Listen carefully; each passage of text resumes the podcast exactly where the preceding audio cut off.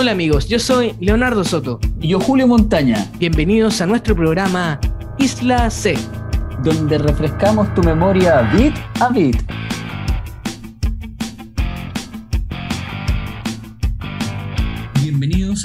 A nuestro primer programa de Isla C, programa dedicado a los juegos clásicos que tenemos preparado para ustedes junto a mi gran amigo de la vida, don Leonardo Soto. Leo, ¿cómo estáis? Excelente, aquí totalmente motivado por este primer capítulo de Isla C, algo que hemos preparado eh, con muchas ganas y mucho cariño. Esperamos que a todos ustedes les guste. Leo, eh, dentro de todas las conversas que hemos tenido preparando este programa, es inevitable volver a nuestras raíces, a nuestro origen, hablar de nuestra querida consola, nuestra primera consola, Nintendo la NES, clásico. La mítica NES. Mario Bros. es la primera cosa que se nos viene a la mente hablando de la NES, junto con lo que comentábamos igual hace un rato atrás del Duck Hunt, juego terriblemente querido por muchos gamers de la época, incluso no tan gamers, los papás les gustaba jugar. Eh, yo, yo, antes, mira, para, para dar el puntapié inicial del tema NES, me gustaría decir que yo me olvidé del Atari cuando vi el Nintendo. Cuando vi la NES, el, Atari, en ese momento, como niño, no es que lo desmerezca hoy, como adulto, pero en ese momento, como niño, yo a mí se me olvidó. Porque, Desapareció. ¿Qué era eso? No se me olvidó. No, existió para mí. De hecho, no fue tan grande que no. Nada más. Era, era NES. Eh, que no fue lo mismo que nos puede haber pasado quizás del salto de NES a SNES. De, claro, no, Porque SNES en su momento igual nos voló la cabeza, pero seguíamos manteniendo el cariño por la NES. El, mantenernos ahí fieles. seguían saliendo juegos, claro, y también seguían saliendo juegos importantes. Sí, sí, de hecho. Los últimos, últimos Mega Man, nada más voy a decir. Mega Man 5, Mega Man 6. Vamos a llegar a. Parece que hasta 94, eso. No íbamos a, mencionar años, pero. Sí, eh, de hecho, bueno, ahí vamos a conversar acerca de uno de nuestros juegos favoritos que fue uno de los últimos lanzamientos que fue para Nintendo. Eh, pero déjame preguntarte, Leo, eh, creo que acá vamos a tener que ir haciendo un paralelo de nuestra experiencia con NES. ¿Cómo recuerdas tu primer acercamiento con la consola? Tanto. Porque hay, hay dos acercamientos que nosotros dos conocimos por el lugar donde vivíamos, donde Punta Arenas estamos hablando de los, de los años 90. 90, 91. Muy, muy, muy cercano al, al comienzo de los 90 donde primero, antes de conocer la consola en tu propia casa, la veías en el videoclub y te la querías llevar a la casa, tenías que arrendarla. Y tremenda posibilidad, o sea, tremenda, eh, tremenda oportunidad que te dan en todo caso en este sistema. Exacto. Y luego, bueno, comprarla o, obtener, o tenerla de alguna forma regalada por los papás. Entonces, Cuéntame cómo fue tu experiencia ahí de una y otra forma. Mira, mi experiencia tiene que ver justamente con lo que acabas de mencionar, con videoclubs. Pero la verdad es que siendo yo un niño tan pequeño, mira, en un año, si, esto ocurrió, lo más probable es que en la Navidad de 1991 me regalaran mi, NES, pero antes la conocí porque en la casa donde yo vivía, eh, mi mamá arrendaba habitaciones. Yo creo que eso eso fue algo muy común en Chile en esos años. Entonces, uno de los muchachos en ese entonces, eh, Gonzalo, tiene que haber sido eso el 1990, llega eh, a la casa y dice que trae un, juego, un juego de video. Entonces se va a la tele, saca una caja, la caja de la NES, que hasta ese momento la verdad es que yo no la había visto nunca. No recuerdo haber visto un comercial en la tele, ni ninguna revista ni tampoco en los videoclubs, era pequeño yo y si iba a un videoclub, tú sabes que uno como niño va a la iba a la parte de animación. De, que tiene la parte infantil ahí. Entonces, Atari tenía gran tiraje comercial en ese tiempo. Claro. Más que lo que podría haber visto a través de algún programa en televisión como Cachoreo o algo así. Sí, exacto. Pero mira, yo, yo no, no recuerdo. Si lo vi, no lo recuerdo. Yo lo que recuerdo es esta escena que le estoy comentando ahora. Eh, que él conecta a la consola arrendó el juego Punch Out y no el de Mike Tyson, el original, el Punch Out nomás.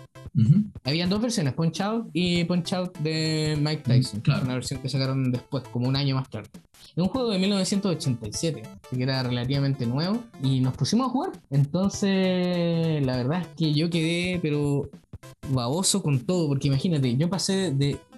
Lo, ¿qué- ¿Con qué lo comparé? Con el Atari, obviamente. Claro. Ver la gráfica que te presentaba River Raid o Montezuma, que eran espectaculares. Por, por más que nada, por lo que te llevaba a imaginar.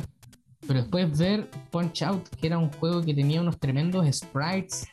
Eh, no, no había un juego igual en esos años. Yo creo que muchos años después no, no volvió a salir un juego así, que tuviera a los personajes, los sprites de personajes tan grandes. Y la animación, estilo de dibujo, todo, eh, el gameplay. Yo quedé loco. Esa fue mi primera experiencia con. Claro, aparte que sí había jugado al juego de boxing de Atari, que era. no, esto era años luz. Esto- luz. Y después de eso, tal vez arrendamos la NES un par de veces más, pero yo recuerdo la primera. Ahí no tengo claro qué juego fue primero y qué juego, qué juego fue después. Ya tengo muchos recuerdos de juegos específicos que eran maravillosos también, que jugué, que todavía los cuento como juegos favoritos, que aún sigo jugando hasta el día de hoy. Pero ese fue el primero.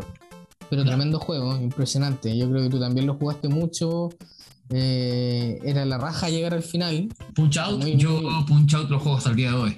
O sea, Sí, si yo también, yo también. jugarlos en, en- en alguna instancia, así como que agarro mi NES o algún tema de emulación o lo que sea, vamos con Punch Out un rato y, y lo divertido de, de, por ejemplo, si lo jugáis en Switch, eh, poder grabar el estado y, y, ah, empezar a recordar cosas, porque igual tienes que como volver a agarrar ritmo de cosas Sí, que sabías de cuando eras cabro chico.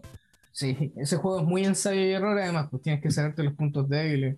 Claro, y que en ese tiempo teníamos que, teníamos que practicar en el momento perdiendo peleas, volver a jugarla y así. Y partir de cero.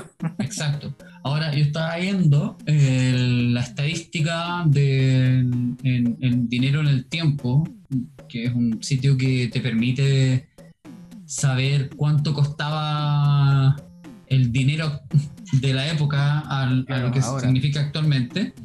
Y en ese tiempo recuerdo que Video 80 te arrendaba una NES por 5 mil pesos. En el año 92, arrendar una NES costaba 5 lucas chilenas y hoy día equivalen a 17 mil pesos.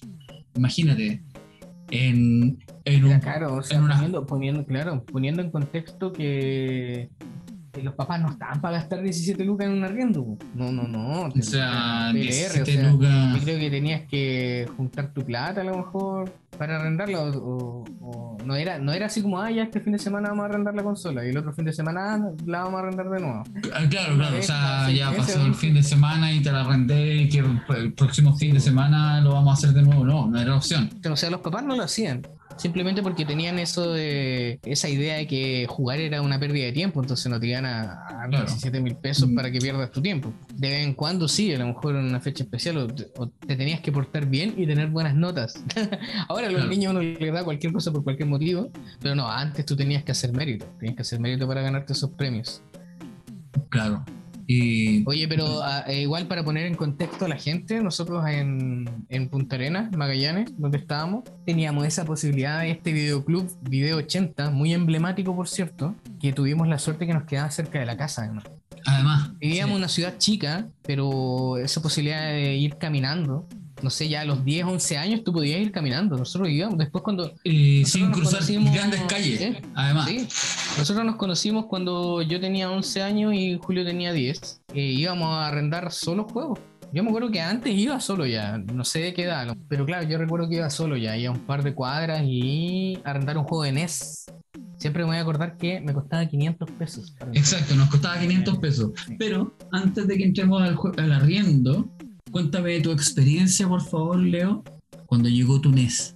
Mi NES llegó, yo creo que el año antes del que yo te conocí a ti, no, el 92 tiene que haber llegado, la Navidad del 92, 93. O sea, esa Mm. Navidad del 92 Ajá, diciembre del 92 claro.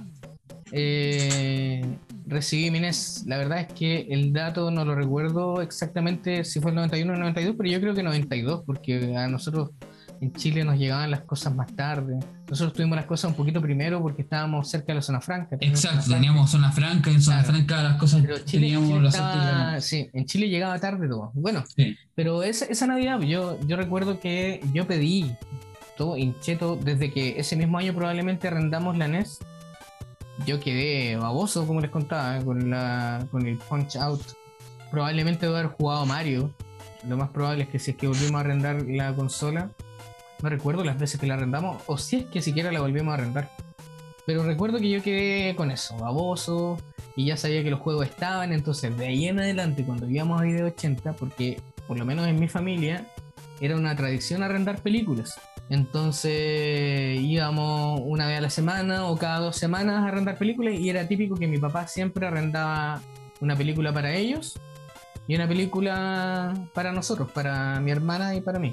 Entonces con mi hermana teníamos que decidir qué película y todo y después yo ya no estaba ni ahí con las películas, yo iba a ver los juegos. Y los juegos los tenían detrás del mostrador, detrás de donde te atendían. No estaban ahí a la vista para que tú los tomaras como las cajas de las películas. Estaban atrás.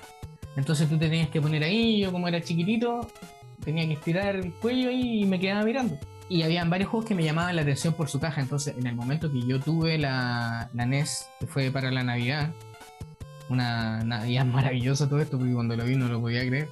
No grité, eh, por si acaso, como este, el niño del meme del Nintendo 64, pero, pero sí, está, está muy feliz, pues imagínate, es como un sueño hecho realidad tener una NES en la casa, cuando tú solamente pensabas que la podías arrendar. Bueno, el contacto con la NES fue Mario. Tenía el Action Set que venía con Mario, con la Zapper y con el Duck Hunt en el mismo cartucho.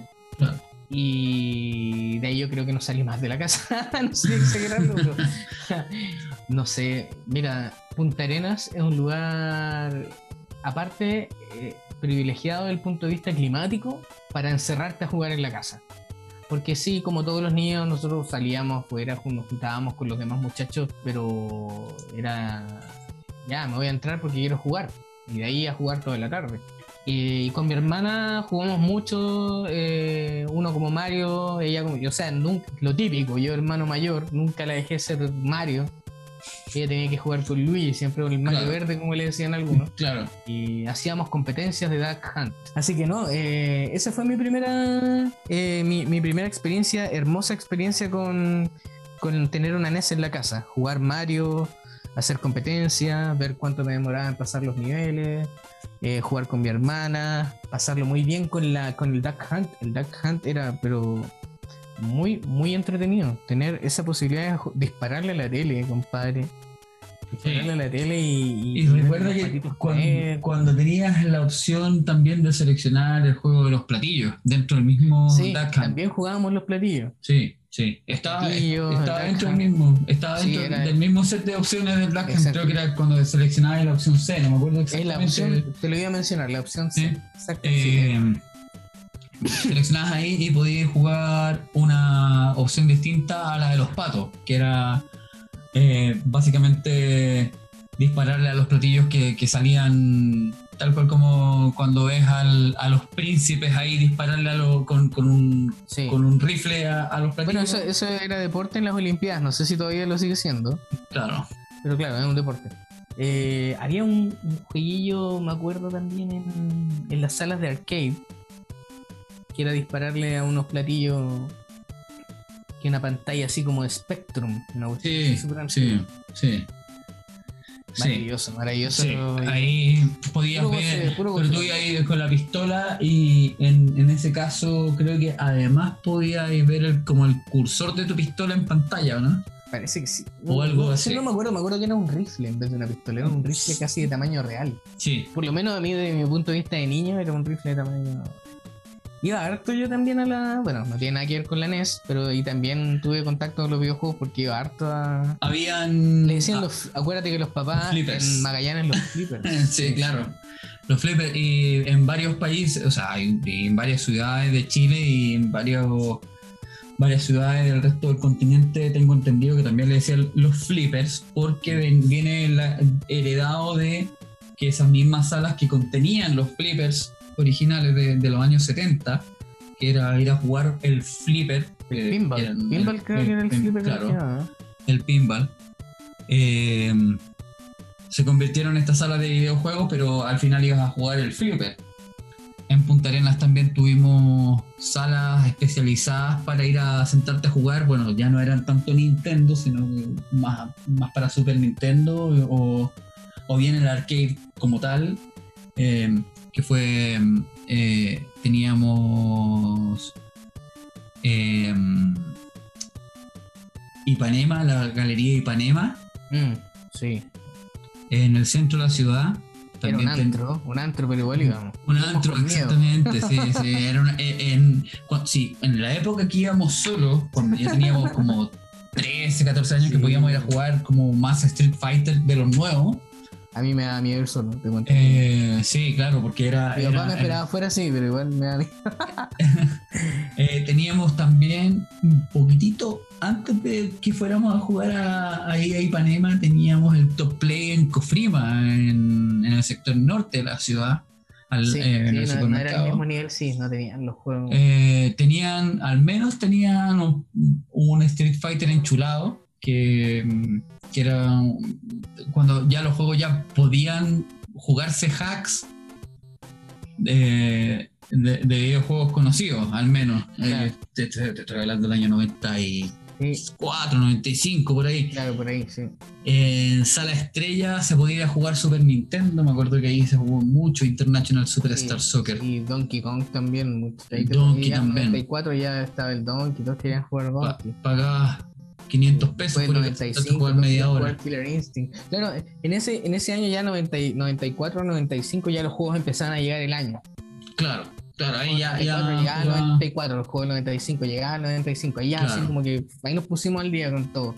claro. Oye, Julio, ¿y tú en, en el caso tuyo también fue por arriendo que pudiste jugar? Mi la primera vez? acercamiento a, sí, a la NES era porque mis vecinos de toda la vida en Punta lo- mis vecinos los House Chill, ¿Ya? arrendaban la NES los viernes en la noche, al menos una vez al mes, puedo recordar, y nos invitaban a jugar. Eh, eh, eh, también cabe mencionar que ese arriendo era por dos días. Dos, ya no me acordaba yo cuánto era. Dos días. O sea, lo arriendas hoy día y lo devuelves mañana. Lo arrendas hoy día y lo devuelves mañana. Entonces, Ah, para que lo pudiéramos Ah, aprovechar, poco, súper poco, había que ir temprano. sí, para que lo pudiéramos aprovechar, si mi vecino lo arrendaba, ponte tú cerca de las 5 o 6 de la tarde después de salir del trabajo, los viernes, y podíamos jugar buena parte del viernes y nos íbamos a encerrar hasta el sábado que, que se tenía que volver. Claro, Ah, lo más eh, tarde posible. Claro, claro, o sea, sí, cerca, me acuerdo Claro. que ya nos obligaron a pagar, a pagar la consola cerca de las ocho y media de la noche para que la consola estuviera de vuelta a las 9, 9 y media, porque a las 10 creo que Video 80 cerraba por ahí. Me acuerdo que Ah, cerraba, igual sí, cerraba sí. me- más o menos tarde. Sí, cerraban tarde, sí. Y me acuerdo que yo, eh, la experiencia de acompañar a veces a dejar la consola era, era sumamente triste. Porque, porque se te iba el- la inspiración del juego ahí, de, Claro. de lo, eh, eh, que mi jugabas. eh. Eh, Se te iba el agua de los dedos. es el primer, claro, el, el primer, fue como un upgrade, así como que eh, no entendiendo tanto en la época de lo que era jugar Mario, que era como, vale, esto es como un upgrade de Montezuma a algo, esto es como un nuevo Montezuma, Sí, pues. ¿sabes? Era el paso siguiente. Era, eh, pero no entendía si era efectivamente el Montezuma o que había evolucionado o si era algo distinto. No te voy a cuestionar eso tampoco. No, no, no. Y dentro de los arrendados también me voló la cabeza jugar Mario 3, Mario 2 también, pero ya cuando, cuando jugamos al Mario 3 y entendí que presionar repetitivamente un botón para moverle la colita a Mario y que eso significaba volar, fue como, wow, wow, fue algo completamente distinto. En el Mario 2 me acuerdo que igual lo jugamos, no me acuerdo si lo jugamos antes que el Mario, que el Mario 3. Yo creo que lo jugué después. Yo creo que jugué primero Mario Sí. 3 y después jugué Mario 2. Ah, yo creo que fue por ahí mismo también. Bueno, Punch Out también fue jugado en estos arriendos que hacían mis vecinos, eh, también recuerdo que estuvo nuestro queridísimo World Cup. Tremendo juego. Y muy, muy chistoso. el, el- el juego, de hecho, eh, cuando jugábamos este jueguito, era como que el comentario era como que era el juego de los supercampeones. Por cómo, Por claro, por los tiros. como, como salían los tiros especiales, que eran muy parecidos a como salían las pelotas de los supercampeones. Sí, era, era popular. Es que acá, bueno, en Chile era súper popular los supercampeones. Exacto, o sea, si está el 92, el 91, 92 que veía los supercampeones, y te sale un juego de esta forma, que el tiro especial en una. eh, me acuerdo que había una pelota que se, se convertía en un balón naranjo, y que ese balón era como que se le salía el cuero la pelota, y ese balón naranjo era como un. un- una cosa media ovalada así o esférica que avanzaba hacia el arco y muy rápido y que mataba al arquero que lo hacía saltar era básicamente los supercampeones Sí. Eso fue- Es, que es muy japonés ese juego. sí. Ese juego lo, trata- lo trataron de marketear aquí como World Cup, pues como un juego de la, de la sí Copa. claro claro claro o sea era Cuando como la forma no en tenía nada que no porque esto esto bueno ahí vamos a La tener que hablar japonesa, total, de sí. vamos a tener que hablar de la saga de Kunio Kun eh, donde ahí bueno tú nos puedes dar Espectacular clases saga. acerca Espectacular, de saga. Sí, pues en algún otro capítulo sí en adelante ahí, bueno, si alguien lo conoce nos puede enviar algún mensaje después, algo. Nosotros podemos dejar nuestros contactos, si igual tienen alguna sugerencia que les, que les gustaría escuchar. exacto Eh, pero claro, no, tremendo tema, Kunio Kun. Oye, Claro. y aparte, Bueno. y aparte de eso, tú cuando ya, cuando te eh, recibiste la NES en tu casa, también fue para una Navidad, me parece. Eh, exactamente fue para la Navidad del No, pues, yo 92 creo que tiene que haber sido la misma Navidad. eso sí creo que creo que fue la misma Estaba en oferta. Igual piensa que en ese tiempo estas consolas costaban como 59.990, muy precio sí de zona franca, sí, sí, sí, lo recuerdo. precio turco como, como le dicen. Sí. Eh, que si lo vemos hoy día en, en valor chileno, pongámosle que son 60 lucas del 92 ¿Tienes al ahí día para de hoy. Para Sí, lo- lo- son 207.000 son 200, 207.000 eran 210, pues, 210. 200 déjalo en 210 Claro, oye, caro la cuestión igual. O sea, 210 ahora las consolas, nosotros, bueno, todos sabemos el valor de las consolas hoy en día, pero en esos años, vuelvo a repetir, o sea, los, los papás no estaban dispuestos Es que el, el costo de la vida era así, distinto, claro. exacto. O sea, 200, 210 mil pesos para esa época. eh, Acuérdate que el sueldo mínimo, ¿cuánto? Era mucho menos. el, el sueldo mínimo, creo que igual lo conversamos en algún momento y lo, lo superaba la- las 90 lucas. Claro. Para la época. imagínate, o sea, Entonces- eran, eran más de dos sueldos. Estaba hablando más de dos sueldos mínimos. Si lo traducimos a eso, hoy en día son 700 mil pesos. Bueno, lo que cuesta una PlayStation 5 a día de hoy, pues, que cuesta como 6, 650 más o menos. Claro, En el, o sea, el precio ahí, oficial, te la revenden más cara por fuera. hablando como del costo de la vida, claro. O sea, Claro, igual hoy día sí, claro, como Claro, sí, pues, sí. Pero bueno, eh, igual en ese tiempo mis viejos igual tenían una como muy costumbre así como de como se celebraban las navidades antes que, que en Punta Arenas igual se- las tradiciones igual eran como muy muy a lo gringo en algunos aspectos. Eh, yo la consola la recibí a los pies de mi cama del 25 de diciembre, no del. no- yo no la vi el 24 de la noche, la vi el 25 Ah, ya, ya. en la mañana a los pies de mi cama. Ya. Y, O sea, te despertaste y estaba ahí la y consola. estaba ahí, y ahí tenía esta caja. ¿Qué hiciste? Te- ¿Y cómo, cómo estás vivo todavía? ¿Cómo no te dio un infarto? Imagínate. Ver, No ver- te en la noche en mi caso. ver la, la caja, o sea, este bulto envuelto en papel de regalo, y al abrirlo, eh, casi no entender lo que estaba viviendo, porque era como, esto es imposible, esto no me puede estar pasando a mí, no, yo no puedo estar recibiendo algo que deseaba tanto. Y recuerdo que El viejito bajé, Pascuero, el viejito Pascuero. Me decimos Bajé- lo que diga que fue el viejito. Pascuero. y el viejito Pascuero, y. Esto fue cerca de las 8 de la mañana. Eh, bajé corriendo con la caja por la escalera eh, y no entendiendo tampoco cómo conectar la Claro, consola sí, al no, televisor, no, porque acuérdate que teníamos dos formas de conectar la NES al televisor, cables RCA o a través de un coaxial. Y el coaxial en ese tiempo se ocupaba para la antena del televisor, porque en ese tiempo Sí. cable, bueno, Tú Tenías que pasar la antena por la conexión del Exacto. Nintendo. En mi casa sí había cable en ese tiempo, y claro, pero pídele a un cabro de los 90 que desconecte el cable, le conecte este input y que luego vuelva a conectarlo al televisor. Era, era un poco complicado, así que me- recuerdo que tuve que esperar un poco ahí para que mi papá se levantara y me hiciera las conexiones. Y, y poder empezar a usar la consola. Ahora me acuerdo que cuando conecté, puse el Mario, sáquenme de aquí, sáquenme... De hecho, eh, hace no mucho tiempo atrás vi la Era foto para no salir, era para no salir más de la consola apostada sobre un televisor Sanyo o Sanyo, como quieran decirle, eh, de principios de los, o si no era de principios de los 80, era de finales de los 70, que aún estaba en mi casa a- para esta altura de los 90, bueno, estábamos empezando los 90.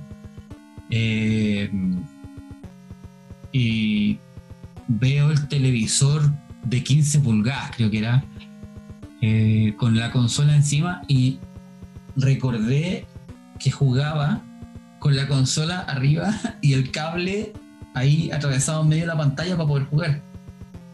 Porque no sé si tú te acordás, Leo, pero eso era algo súper común de por los lugares donde estaban dispuestos los televisores.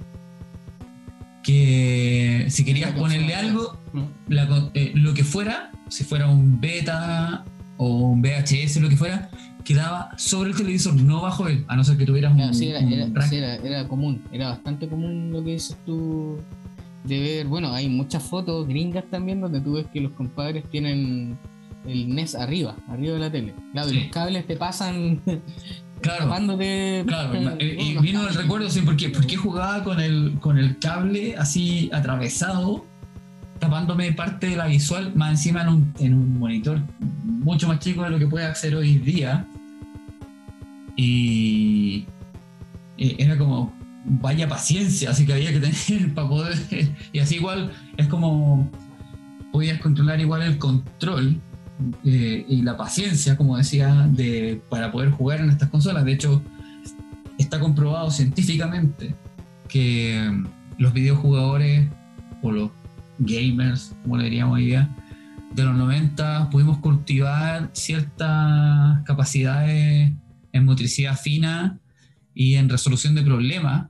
Ah, hay temas ahí tanto psicológicos como fisiológicos, creo que, es el término correcto, eh, que se dieron con nosotros, que, se dieron para nosotros, eh, de poder llegar a, a- con juegos tan básicos quizás hoy día, ahora no sé si tan básicos porque si tú le pasas hoy día a un Mario, a un niño en equivalencia de edad de nuestra época, Sí. eh, jugar Mario no es tan fácil para ellos. No, no, no es tan fácil. El, el Mario, o sea, qué bueno que mencionaste ese tema. Porque yo tengo hijas pequeñas, como Julio sabe, en este momento de 4 y 6 años. Y como llevan toda la vida jugando, han nacido jugando, a mí me sorprende mucho que pueden jugar juegos a dos palancas. O sea, pueden jugar, no juegan Gears of War, pero pueden jugar Gears of War. No sé si me entiendes, con precisión. Sí, claro, sí. Y pasar, pasar niveles. Ahora, no con mucha dificultad. Y es ahí el tema, porque ellas pueden jugar Mario también, están acostumbradas más a los Mario 3D. O sea, acá, acá hay una, una Switch. Julio, también tú tienes una Switch. Entonces, Sí. has visto el Super Mario Odyssey. Y ella se lo dieron vuelta hace harto rato ya. También la, la pequeña de 4 años juega Mario Odyssey como quiere. Pero si tú le pasas Mario 1, no pueden pasar el primer nivel. Sí, A pesar de que pueden jugar eh, Street Fighter 5 el otro día estuvimos jugando. Eh, Injustice 2, juegos de pelea y todo, y de repente por apretar botones me pueden ganar. Pero Mario 1, tú les pasas Mario 1 y chao, era. O sea, imagínate pasar los juegos más difíciles. No es que no sepan jugarlo, sino que no están preparadas para el nivel de dificultad. Y también para el nivel de frustración, porque con otros juegos no se enojan. Imagínate que un Kirby de hoy en día, qué bueno que tú tocaste ese tema, Julio, que tiene mucho que ver con lo que nosotros, con la experiencia que vivimos nosotros. Eh, de aguantar, estar preparado para la frustración, porque eh, tú perdías y tenías que partir desde el principio. Exacto. Ahora, mis chiquititas, yo trato de enseñarles que no, no se frustren tan, tan, rápido, perdón, que se me la lengua. Pero un caso muy, muy, muy que a mí me gusta poner en, la mesa es el Kirby. Que Kirby de ahora, el último que hay para Switch, Kirby prácticamente no muere. Un Kirby para Wii, donde Kirby, si lo dañan, pierde unas gemas que va agarrando. O sea, es como perder monedas, imagínate. Y si te quedas sin monedas, te quedaste sin monedas nomás, pues puedes seguir, te pueden seguir golpeando, no tiene nada de energía. En cambio, comparemos ahora eso con el primer Kirby, que era difícil. O sea, tú les pasas el primer Kirby ahora y se frustran uno o dos niveles, ya es muy difícil, muy largo, y el jefe no lo pueden matar y aguanta mucho. O sea, es como que ahora le han bajado mucho la dificultad a los niños para que los pobrecitos no se frustren, no sé, para vender más, pues para hacer productos más comerciales, obviamente. Exacto. En ese tiempo no había una medición. No, y en ese tiempo es muy, es muy inteligente. Con, esto te, disculpa, te dejo seguir contando tu parte de la historia. Eh, pero en el arcade los juegos eran difíciles para sacarte monedas. En los flippers en el arcade. Porque si tú perdías rápido le ponías más plata al juego. En la casa, eh, cuando los juegos pasaron a ser eh, parte del hogar, los juegos te los tenían que hacer difíciles para que duraran más. Exacto. Para que el juego te durara más, los hacían con esos niveles de dificultad. Entonces tú era parte de la diversión aprenderse los niveles, aprenderse los patrones de los enemigos y todo, toda esa cuestión. Así que Mario, uh, ahora un niño chico sufre, sufre demasiado. Sí, a nosotros nos pasaron, nos pasaron claro, en la versión 1 eh, fue pareja para todo pero tuvieron que hacer el Mario 2 eh, que salió solo en Japón porque para ah, nosotros para los niños para los niños de, este lado del mundo eh, era muy complejo porque era más que nada para personas asiáticas de gran habilidad y paciencia pero convengamos ahí que sale Mario eh, All Stars después para Super Nintendo y ahí recién conocimos el Mario 2 que fue Lost Levels. Que también salió también salió para la Super Famicom, o sea, no, perdón, para la Famicom. Para Famicom. Pero para el Disk Drive de la Famicom. El Disk Drive de, Famicom, que fue un experimento ahí que quizás en algún momento igual lo podemos comentar. Nosotros no tenemos mucho ahí hilo que cortar o paño, que, cortar en, lo vimos lo vimos ahora de adulto lo conocimos ya más viejotes claro porque porque una fue una parte de, este mundo de las consolas que no alcanzamos ni siquiera a ver como como algo implementado en la realidad porque no no había por dónde. No, ni siquiera salió de Japón. O sea, ni siquiera estuvo así mm. como, ah, digamos que estuvo solo en Estados Unidos o solo en Europa. Claro. No, este aparatito no salió de Japón. Fue un éxito a todo esto allá, pero no, no se atrevieron a sacarlo. En ese tiempo, bueno, no se la jugaban tanto como hoy en día, que hoy en día la industria del videojuego ya superó a la del cine. Pero sí podemos, exactamente, pero sí podemos eh, comentar acerca de, de, ciertas trampillas que podían tener estas consolas. Yo aquí, ahora mismo, tengo mi, mi consola Nintendo y tenía una tapita por debajo.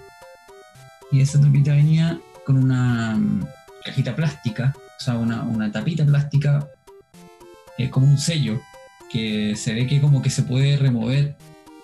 Y era pensando también en que esto se podía acoplar a algo más, como, como también fue con la Super Nintendo y como también fue como la Nintendo 64, que tenían una, una supuestas ranuras para poder conectar cosas. Ahora, si tú desarmáis la, la NES, viene y se nota que viene como un, un slot para acoplarla a algo. La- en la Super Nintendo era mucho más evidente, porque si le sacabas la tapa veías el slot, ¿te acordáis? Claro, sí.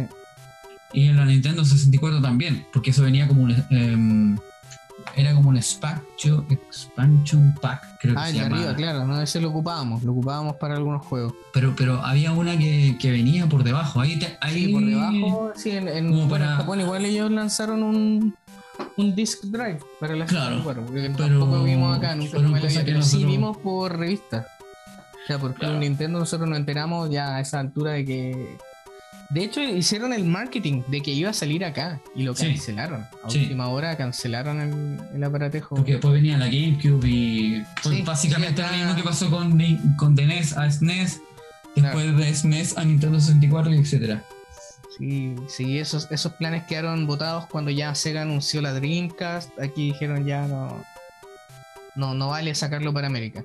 A los japoneses les encanta eso de estar conectando cosas.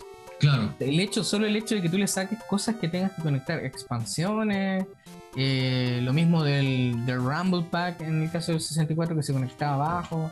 O sea, a, Claro. lo- a los niños japoneses les encanta que tú le pases prácticamente Transformers y que puedan transformar. Claro. Están muy acostumbrados a eso de los robots y transformar cosas, conectar cosas.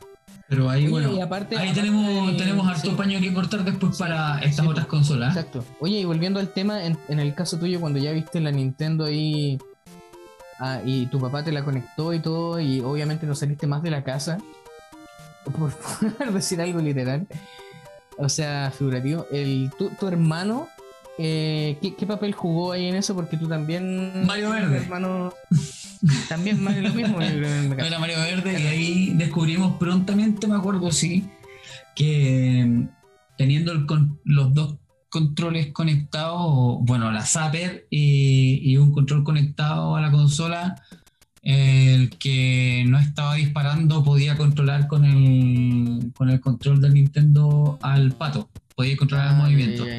Lo descubrimos, yo, creo que lo descubrí, no. muy, ahí me muy perdí eso. prontamente. Sí, muy Me perdí esa prontamente diversión.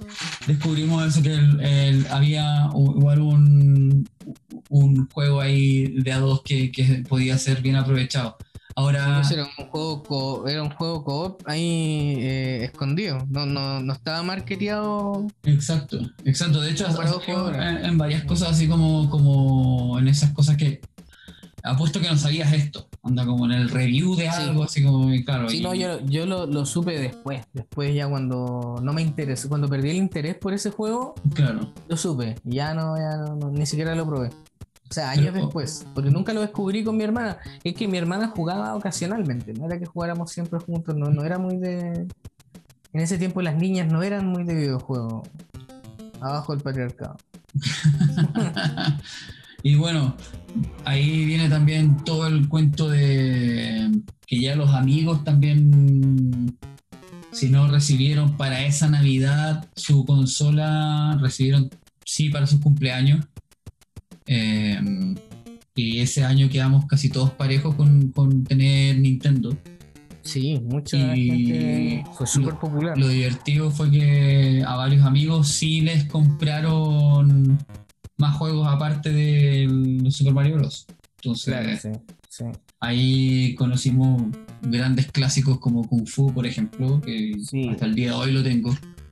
Eh, otros amigos tenían Punch Out, me acuerdo también. Y también se daba esta gracia de que podíamos arrendar en el fin de semana si tenía ahí tres amigos más.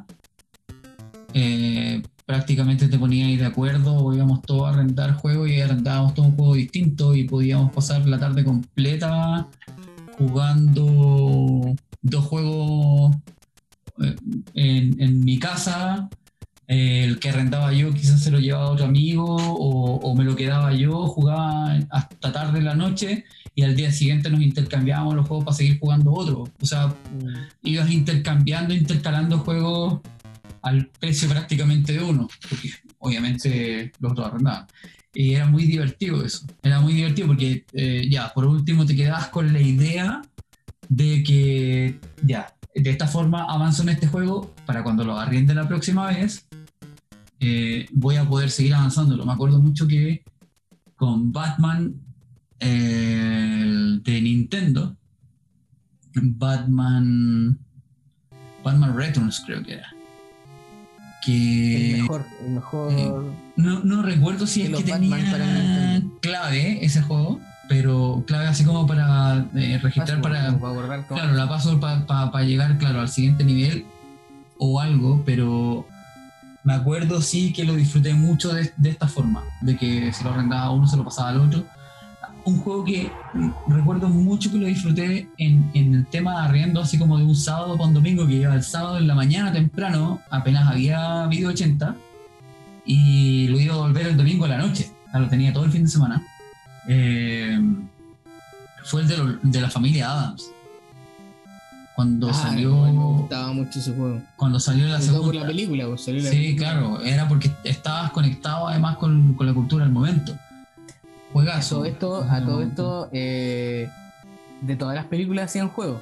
No era como Sí, en ese claro, tiempo. claro. todas las de, todas, de todas las películas había un juego, de todas las series había un juego. y algo que, que, que habíamos mencionado casi al principio de esta conversa es de que mm, salían los juegos eh, de, de- del año, tú, tú mencionaste, así como que ya a partir del 94, 95, pero para Nintendo igual me acuerdo que apenas salía una película, salía el juego, y eso fue igual divertido porque ya, salía la, la película La familia Adams, o los locos Adams, como quieran llamarle, y salía la versión de Nintendo, la de Super Nintendo.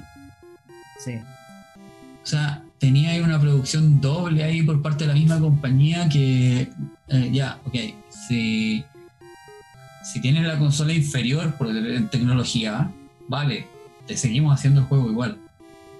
Sí, es que, es que ahí era el importante ese tema de que era muy lucrativo porque muchas personas tenían tenían Nintendo, tenían NES, entonces claro, era conveniente para las compañías sacar el port. Al- algunos ports eran malos, sí, hay que aceptarlo. Eh, le daban mucho cariño a la versión de, de Super NES y a la de NES. la dejaban botada. Eh, o inclusive había algunos casos al revés, que era mejor la versión de NES que la de, la de Claro, Super NES, algunos casillos por ahí. Eh, pero era la, era la raja eso, ¿no? era muy, muy entretenido lo que tú mencionas, de tener la posibilidad de tener la, la película y el juego. Y, habían, y habían películas que tenían un juegazo. O sea, tú mencionaste Batman Returns para NES. Eso es un juego increíble. Me acuerdo que era muy excelente. El juego era, era súper oscuro. El juego era, captaba muy bien la esencia de la película. Ese. Una paleta de colores paleta muy colores buena. maravillosa, sí. Con, ta- con colores tan oscuros. Bueno, la NES se caracteriza por tener hartos colores bien oscuros. Pero bueno, en ese caso Batman era morado.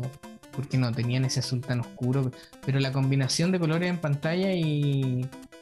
Era, era gótico. era una combinación de colores. Básicamente. Claro, no, buenísimo, buenísimo. Eh, uno de los grandes juegos. Eh, me gustó mucho también el de Super NES, pero para mí los dos eran tremendos juegos. El de, el de NES y el de Super NES. Eh, bueno, nosotros jugamos eh, hartos juegos juntos también. O sea, me gustaría que mencionaras, porque también a mí me gustaría contar. No lo, no lo tengo preparado, no lo tengo preparado. Te, voy a tirar la pregunta nomás. No hemos Sí. preparado nada de esto. eh, nómbrame cinco juegos favoritos tuyos de NES. Cinco juegos favoritos de Que NES. primero es que se te vengan a la mente, ¿no? Mario, Super Mario Bros. Siempre. Eh, el Mario 2 y Mario 3 también dámelo siempre. Dale, dale. Disculpa que, que me haya por, por esa Dejémoslo, rama, pero- dejémoslo en uno. Dejémoslo, Ya, yo la- la saga Super para Mario que- Uno. Vale.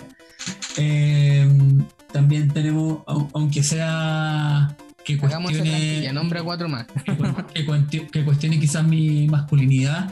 eh, la Sirenita eh, es un juegazo que me, me divertía Que por la mucho película, jugarlo. es que Eh, esa eh, película y el juego, me- el juego eran cinco niveles y me divertía mucho Sí, jugarlo sí. porque era un juego ágil. Era un juego ágil. era pasable, sí, entretenido. Y, Eh, el replay value, como le decimos ahora, espectacular. Exacto. Y por la música, tenía la música todo. Kirby. Tenía Úrsula, Kirby, tremendo juego. Eh, A ver, ¿qué otro juego puedo mencionar antes de llegar al, mejor de los mejores? Eh, Punch Out, definitivamente. Ent- eh, eh, ahí déjame meter Sport Series, así como dos en uno. Dale, no, también. si no importa, no importa que no Eh, sea en orden, si es ya. lo que se te venga a la mente. Eh, Ice Hockey, Podría, podrías mencionarme 50. sí, Ice Hockey. Por, por hacerlo no tan largo también, Ice Hockey tremendo. Sí, eh, déjame, así como te digo, ahí hagamos un 2x1 en Sport Series y sin duda el favorito de favoritos, Star Tropics. Excelente. Excelente. Eh, eh, y eso me, hiciste una lista de oro ahí. me quedo corto, me quedo corto, sí. Sí, no, yo sé, mira, y yo, yo voy a complementar lo tuyo, porque mira, mira la trampa que voy a hacer. Selecciono todos los tuyos también, Ajá. porque dijiste tremendo juego, o sea, jugué todo eso y sobre todo Star Tropics. Es que Star Tropics para nosotros fue Star Tropics. Exacto. Vamos a hacer un capítulo completo. de Podemos dedicarle un capítulo completo a Star Tropics. No, es una maravilla. Eh, yo voy a mencionar otros juegos que tú también vas a estar de acuerdo conmigo, porque yo, yo me... Mira, para mí siempre los videojuegos, esta es la pequeña intro que voy a hacer antes de decir los cinco. Como te digo, no los tenía pensado, pero no es difícil mencionarlos porque eh, para mí los videojuegos hoy en día han perdido, bueno, lo están recuperando. Estos últimos cinco años han recuperado mucho el multiplayer local, como le llaman ahora. Antes no se llamaba así Mm. o el co-op, como le dicen ahora, que antes no se llamaba así. El juego cooperativo ahora es todo en línea. Juego en línea, multiplayer o cooperativo eh, en línea. Pero en ese entonces a mí me encantaba jugar con alguien. Un juego que además fuera cooperativo. Entonces eh, ahí Nintendo nos bendijo con el género que se creó en esos años también, en los 80s, del beat 'em up. Beat 'em up. Y ahí, a mí me encantaba ese género de videojuegos. O sea, si hablamos de género, eh, obvio que plataforma, todo era plataforma. eh, y todo era beat'em up o RPG. También había un harto RPG. Pero, entonces, mencionando eso, yo voy con mi lista de. eh, voy a elegir a Double Dragon y Double Dragon. voy a elegir el 2 y el 3. ¿Ya? Como uno solo, ¿ya? Porque el 1 en realidad no me gusta mucho. Ujú. Es un- el 1, de hecho, después me enteré que es un mal port del juego de arcade. Sí. Eh, después, eh, Battletoads. Mira, y seguimos con los lo beat'em up. Eh, River City Ransom. Sí. Tenemos otro beat'em up más. me voy a los puros beat'em ups que es jugando a dos. Y Tortugas Ninja 3, el Manhattan Project. Me fui al puro up. En la línea. ¿Sabes qué? Esos cinco juegos que, o seis juegos que yo mencioné, los jugamos mucho con Julio. Con Julio, con mi primo, con el hermano de Julio, eh, con mi hermana, con la Karen. Eh, horas, horas de diversión con esos juegos. O sea, de hecho, obvio que nos faltaron mencionar otros juegos más. Yo ahí mencioné un rosa ahí entre medio, Ninja Gaiden, Ninja Gaiden. Pero esos, esos que mencionó Julio, más los que mencioné yo, esos son Sí, o sea, y, Ninja Gaiden. Ninja. Gaiden, igual podemos dedicarle un capítulo completo a hablar de la, de la Sí. saga Ninja Gaiden. El Solamente la de cinemático, Nintendo. Ese juego cinemático, wow, increíble. Tremendo, ¿eh? y complicado, y muy difícil de jugar también si Sí, no tienes las habilidades. Sí. Ahí tocaríamos el tema de la dificultad también. Sí. Eh, y, pero eso, esos juegos que te mencioné yo, o sea, te dan esa posibilidad que se perdió. Como te decía ahora, no, no quiero adelantarme tanto en el futuro, pero hubo una época de la, de la mitad de la, del 2005 hasta el 2012, 13 por ahí, que se perdió mucho el que salió Xbox con la Xbox Live, que salió eh, PlayStation con su servicio también de PSN, jugar online, entonces vendamos, e- era lo que vendía. Vendamos los Call of Duty que se juegan online, eh, FIFA se juega online.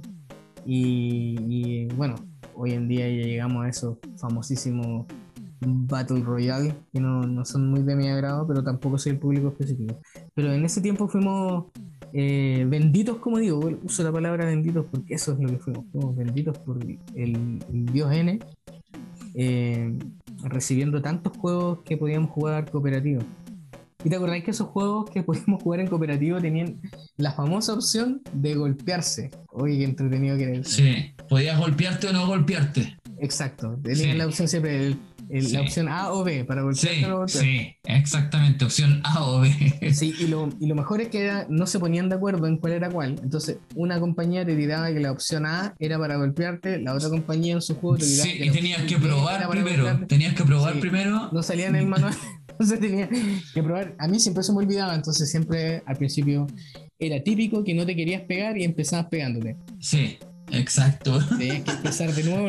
el En, Double Dragon nos pasaba eso. Sí. Cuando hacían la patada voladora, que Sí, les el pegaba que hacía, la, el que hacía la, patea- la patada de helicóptero, uno, perdía un poco de energía y además le quitaba energía al compañero si lo, lo tocaba. energía. Sí, era sí. Creo que le quitaba tres, tres cubitos o Y, cuadraditos. de- y lo que, y lo que agravaba más eso aún era el hecho de que existía ese movimiento donde si los dos hacían la patada giratoria al mismo tiempo, hacían una patada entre los dos. ¿Te acuerdas Sí. Dragon 3? Sí, Entonces se ponía la opción de golpearte, era tenía que salirte, pero que se alinearan los planetas para que no te golpearas tratando de hacer ese movimiento. Además que ese movimiento era lo más inútil del mundo porque jamás le pudiste pegar a nadie, menos un jefe. Los patrones de los jefes, me acuerdo el primero, el motoquero, el que se te acercaba Mm. y saltaba un rodillazo hacia adelante, Ah, sí. pero saltaba como toda la pantalla de un solo rodillazo. Era Mm. muy difícil. El otro día estuvimos jugando por Parsec, ¿te acuerdas? Sí. Muy Eh, recomendada la aplicación para poder jugar emulación y sí, cosas así. recomendado, sí, recomendadísimo. Mm. Parsec. De hecho, en, en el futuro, en algún momento, vamos a hacer algún streaming ahí en Twitch para que vean la maravilla esa de, de Parsec. Y vean cómo nos matan. Pero de lo que era jugar. Nintendo. o sea. Sí, y, y también te hacía el otro golpe, un golpe de karate bien rápido, e ininteligible en cuanto a animación. Y yo lo, más estúpido es que lo estoy haciendo aquí como si me pudieran ver. Pero te quitaba toda la energía con un par de golpes.